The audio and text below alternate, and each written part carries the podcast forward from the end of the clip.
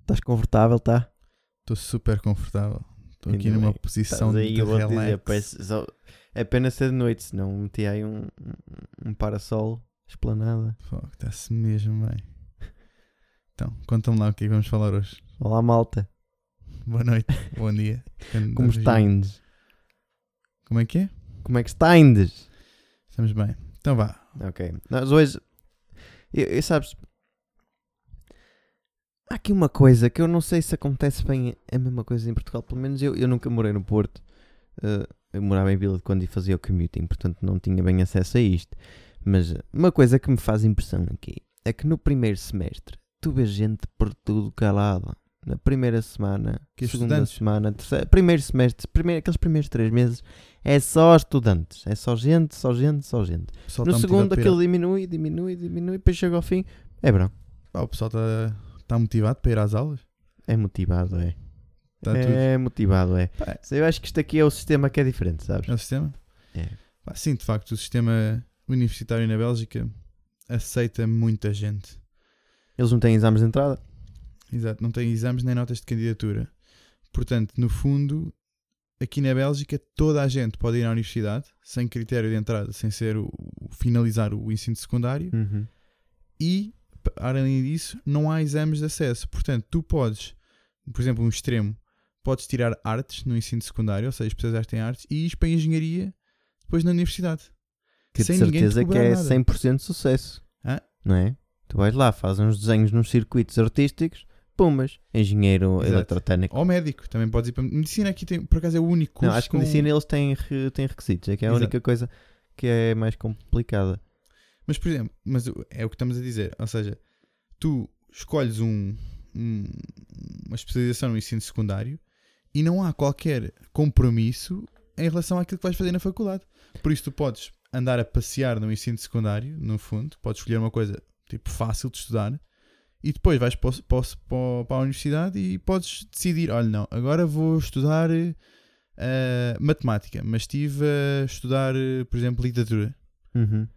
Opa, por um lado até faz sentido. Estamos num país bastante social, democrático, livre, em que as pessoas têm o direito de fazer o que quiserem e são suportadas pelo Estado, pelo menos no primeiro ano. Exato, o primeiro ano é totalmente suportado pelo Estado, mas é um encargo brutalíssimo para o Estado, nos impostos, Sim, então. Sem dúvida nenhuma. Ou Eu seja, acho que isto é, até é bastante mau para as pessoas, que acabam de perder, acabam, quase toda a gente acaba por perder o primeiro ano uh, porque está a descobrir aquilo que gosta Sim. ou aquilo que não gosta. as desistências são superiores a 50%. Sim. Falando no meu curso em física, aqui eu sei que aqui costuma entrar 200 pessoas ao ano, chegam ao fim do primeiro ano 30.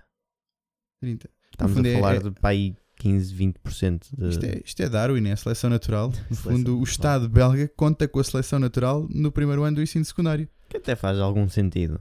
É. Não acho que seja o melhor sistema, mas também Sim, não o acho sistema que seja português pior. também não é o melhor. Ou seja, tens que fazer quase uma decisão para o resto da vida. Quer dizer, não é para o resto da vida, mas aos 15 anos tens de decidir que área que vais seguir, já com o objetivo do curso que vais tirar. Eu não acho que isso seja necessariamente bom nem necessariamente mau. Ahm, eu acho que se- ter uma noção daquilo que poderás vir a fazer e daquilo que gostas é bom, e quanto mais cedo souberes daquilo que gostas de fazer, melhor. Ah, não acho que toda a gente tenha essa capacidade. Exato. E eu acho que, acho que quem não tem essa capacidade é muito mais do que a maioria. Acho que, Sim. é- quer dizer, é a maioria. É uma decisão difícil de fazer. O que é que tu sabes da vida aos 15 anos? Sim. Ah, não é muito. Ah, E, e- mas, mas acho que a responsabilidade, e por isso, como não sabes muito da vida aos 15 anos, acho que te encarregam com muita responsabilidade de fazer de- essa seleção. tomar essa decisão. Se calhar aquilo que se argumentava, pelo menos quando, eu, quando foi na minha altura, era que tinhas que ser melhor direcionado, tinhas que ser mais instruído sobre aquilo que se passava. Não, não tens que saber necessariamente, mas ah, tens que fazer aqueles testes psicológicos e tens de ter pessoas que te ajudem a perceber aquilo que gostas. Mas será que a tua personalidade e os teus gostos estão totalmente formados aos 15 anos? Exatamente. Hum, Porque os, os testes psicológicos são feitos aos 15 anos, quer dizer, a tua personalidade nem sequer está maturada, nem sequer está. Tá, Não, Tá só lá para os princípio 20 de e poucos é que tu realmente assentas com uma personalidade, não é? Exato. Portanto isso Mas depois é um aqui bocado difícil. é o extremo oposto. Como não há qualquer compromisso na seleção do, do teu ensino secundário, e Uhum. não há qualquer compromisso na, na seleção do teu curso, por exemplo, podes perder um ano, mas podes transferir para qualquer curso. No fundo, é o, é o início de uma vida em que todas as tuas escolhas não têm um peso para ti próprio. Por exemplo, não tens o peso do- da escolha do ensino secundário. É cagativo porque podes fazer o que quiseres e depois podes escolher o curso que quiseres. E depois arranjas um trabalhinho bom e ganhas dinheirinho, uma, compras uma casa, uma mulher, acabou a vida. Exato. Ou seja, nunca tens uma escolha na tua vida que te force realmente a pensar naquilo que queres. É sempre, ah, vou tentar. Isso pode ser bom, de facto, mas no fundo estás a a responsabilizar a sociedade e estás a a encarregar a sociedade de pagar as tuas escolhas até ao dia em que, pronto, estás mesmo a trabalhar e podes fazer o mesmo para os outros. Uhum. Ah, de facto, pensando assim, neste Até caso, funciona. até funciona, é verdade. No fundo, no- vais acabar por pagar as tuas escolhas porque no fim, quando começar a trabalhar, Estás a pagar por estás a pagar por isso. Exato. É pá, se calhar não é um sistema assim tão mau. Mas questiona, leva um bocado a questionar o que é a liberdade, então. Pá, filosófico essa, essa Muito pergunta. filosófico. O que é a liberdade? Mas voltando aqui aos estudantes e ao Exato. declínio dos estudantes ao longo do ano, há uma Exato. consequência muito direta. Ou melhor, sim, uma consequência direta do declínio. Epá, eles não sabem o que querem fazer. Não sabem o que querem fazer, chegam à, à universidade, falham. Exato. Para onde é que eles vão? Praxe. Fácil, fácil. E isto é uma novidade para quem está a ouvir em Portugal, que a praxe não é única e exclusivamente portuguesa. A praxe existe em muitos países. E eu praxe... fiquei muito admirado, honestamente, quando vi pessoal aqui a ser prachado. Eu pensava que era só em Portugal. E a praxe aqui e em França não é, não é para meninos também. A praxe também é, do muito mesmo nível. agressiva. É igual. É, é igual. Quer dizer, às vezes eu acho que há muitos casos em que é muito pior. Quer Tá dizer, bem, não posso comparar porque não, não tive todas as universidades em Portugal, nem em França, nem na Bélgica. Por isso é é complicado estar aqui a dizer. Eu acho que é agressiva, para o fígado especialmente. Mas eh, aqui sim, aqui é, em Portugal também, portanto não sei. Não, não consigo comparar o, o nível de agressividade, mas que há, e eles são todos do mesmo nível de loucura, é, é, é verdade. E a praxe aqui também é com traje, ou seja, os trajes são utilizados pelos calores, neste caso, ou seja, pelo pessoal Sim, que entra mas, na ah, faculdade. É um traje diferente. É um, tra- é um tra- No fundo, Eu acho que o traje em Portugal tem um, um aspecto institucional, de, um- de uma hierarquia que existe e tem ali um significado quase romântico, Hum. enquanto que aqui os que usam trajes são os caloiros porque vão se cagar todos ali na, na lama. Mas sabes que o traje em Portugal hoje em dia tem a ver com hierarquia, mas o objetivo do traje inicialmente era não haver diferenças entre as pessoas. Ou Uhum. seja, o traje estava institu- institucionalizado nas universidades para quando entrasse na universidade Sim, sim, isso o era o, objetivo social- do uniforme e do traje. exato, não existir. Ou seja, toda a gente usava traje, portanto toda a gente estava em igual estatuto durante o estudo. E aqui há muitas escolas, ah, acho que escolas católicas, por exemplo, mas há bastantes ah, escolas no secundário em que tem que se usar uniforme e todas as pessoas usam a mesma cor e o mesmo tipo de uniforme. Ok. Mas is- isto aqui leva-nos à eterna discussão e sem querer entrar aqui em campos do politicamente correto ou de ou, ou ferir suscetibilidades. A praxe tem sempre experimentaste a praxe, não experimentaste a praxe, qual é a tua opinião sobre a praxe? Sim, Por exemplo, no teu caso, o que é que achaste da praxe no Porto, em E- física? e vem aquelas perguntas complicadas, é o que estamos a dizer, né? Bem, eu pessoalmente eu fui dois, dois dias à praxe. Não sou daquelas pessoas contra a praxe, pelo contrário, eu acho que ir à praxe pode ser saudável desde que haja ali um, um QB, um conto baste, eh, e que as pessoas tenham noção e respeito uns pelos outros. E acho que é divertido e que pode ser bom. A minha experiência não foi a melhor porque as primeiras vezes que fui aquilo foi honestamente muito aborrecido. E depois, eh, passado uns meses, eu vi pelos meus colegas que aquilo também não ia a lado nenhum. E que não foi muito. Não foi das melhores praxes, portanto Sim. não, não perdi muito. Sim, pá, isso é uma, uma, uma, opinião muito, muito geral da praxe, que é a praxe pá, não, não aquece nem arrefece, então o pessoal deixa de ir. Ah, eu estou num extremo um pouco diferente e Uhum. eu estou em Lisboa, como sabes, ahm, no técnico, e eu fui à praxe todos os dias em que fui praxado e todos os dias em que praxei, desde o primeiro ao quinto ano.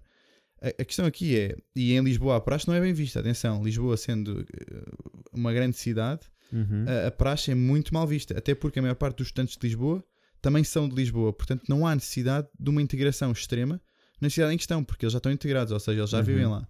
E porque eh, eu considero que em Lisboa a, o estu- a maioria dos estudantes é, é de Lisboa. Ok. Mas eu, acho, eu acho que isso também acontece mesmo no Porto. sim, Acho que estás são a descrever, embora muitas das pessoas sejam de cidades à volta do Porto, Exato. há muita noção, ok, somos todos de cá, portanto, nós percebemos. Portanto, o sentido de praxe, a praxe tem que ser muito bem feita em Lisboa para as pessoas irem à praxe, porque senão o pessoal é mesmo, pá, a praxe não, não vale a pena, eu fico. Não, mas é igual, e acho que isso também vai um bocado de geração para geração, também às e Exatamente. E eu se calhar apanhei um baixo e eu também não era, nessa altura, era uma pessoa um bocado diferente, portanto também não gostava muito de- dessas coisas. Claro. Hoje eu- em dia era diferente. E é como disse, eu acho que a praxe eh, é bem, se for bem feita, ou seja, se for no espírito de atividade de grupo, ou seja, Exato.